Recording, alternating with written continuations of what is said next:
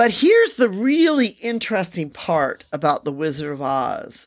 The Wizard of Oz is actually filled with a lot of political symbols from America during his time.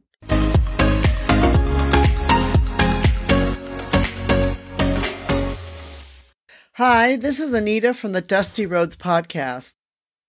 This is all about living your life as a global citizen. Today, I want to go to America, and in particular to the heartland of America.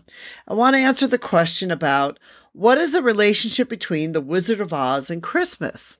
And if you're interested, on my blog, A Bus on a Dusty Road, I have written a blog about this and answered this question you know, around Christmas time, and Christmas is coming just around the corner and soon. You know, I was in Costco the other day and I saw there's Christmas decorations all up to be bought. So I guess Christmas is coming very soon. You know, whenever Christmas is coming, it seems like The Wizard of Oz starts being played on TV somewhere. So people begin to think, well, what does The Wizard of Oz have to do with Christmas? The answer is nothing. Really, The Wizard of Oz is not a Christmas movie. You know, but one of the reasons why The Wizard of Oz might be so popular during the Christmas season is because, you know, it's a heartwarming story about a girl who is um, finding home, you know, where heart is where the home is. So, you know, maybe it's because during the holiday season, we all think about home, we think about being home, we think about how home is where the heart is. It talks about her trying to get back home. Dorothy and her friends are trying to get back home. And it's an upbeat and it's a fun movie and it's a heartwarming story and it's got some great classical music. So that could be all be reasons why you know, the, the Wizard of Oz is a movie that you tend to find on TV or people want to watch it during the Christmas season. But actually, The Wizard of Oz from a book by L. Frank Baum, and he wrote the book as a fantasy children's book. In 1939, after his death, it was made into a movie. So most people know about The Wizard of Oz from the movie adaptation. But his book, The Wonderful Wizard of Oz, was a book that was filled with a lot of Christian and other symbols.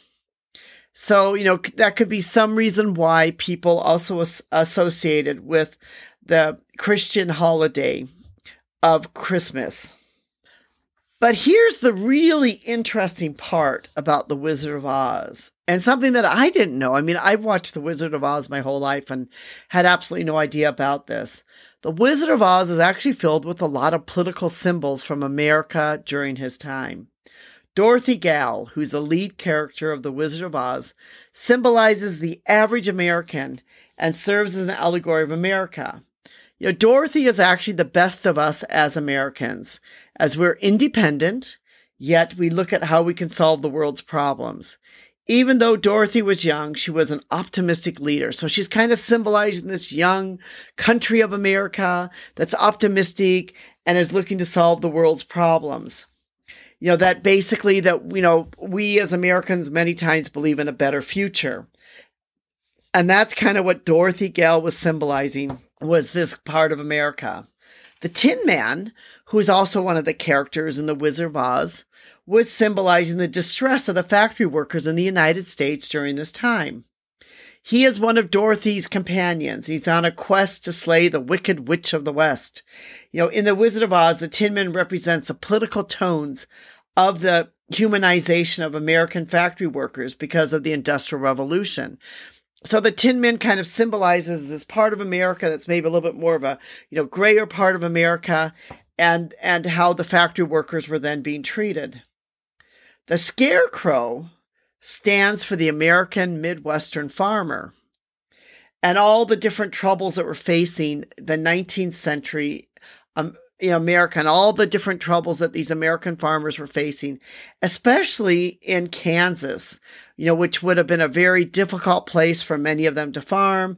It was, um, you know, they sort of had this, you know, sense of inferiority and self doubt. And so the scarecrow kind of represents this part of the Midwestern farmer during this time and some of the very, maybe the difficult life that they would have had in the late 19th century and early 20th century.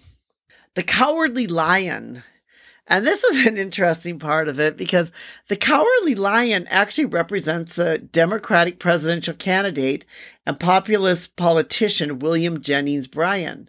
Bryan never won the White House, you know, but in the uh, U.S. press, he was depicted as a lion. So Baum sort of took, you know, this symbol of this um, uh, political leader he obviously didn't like and put him in a character in his book to represent cowardly political power. The Wicked Witch, you know, so the Wicked Witch kind of serves as metaphor for the powerful interests of American politics. The Wicked Witch of the West and East both serve as the metaphor for the power and influences of money and interest in the American political life. The Wicked Witch of the West it represents the interests of the West Coast, including the greedy railway owners and wealthy oilmen. You have to remember that during this time, you know, the there would have been the railway going through. There's a lot of greed going through with the railway, and so the you know the the wicked witch of the West sort of symbolizes that part of America, that sort of greed to go um, out west, where the wicked witch of the East represents the industrial interests of the East Coast of the United States. So I, I really love the fact that there's, you know, these two witches and each one symbolizes, you know, the, the East and the West during this period of time. The Emerald City represents America's capital of Washington, D.C. The em- Emerald City is situated at the end of the Yellow Brick Road. And the Emerald City also symbolizes a direction that Baum saw America going towards money and greed while forgetting the American political values.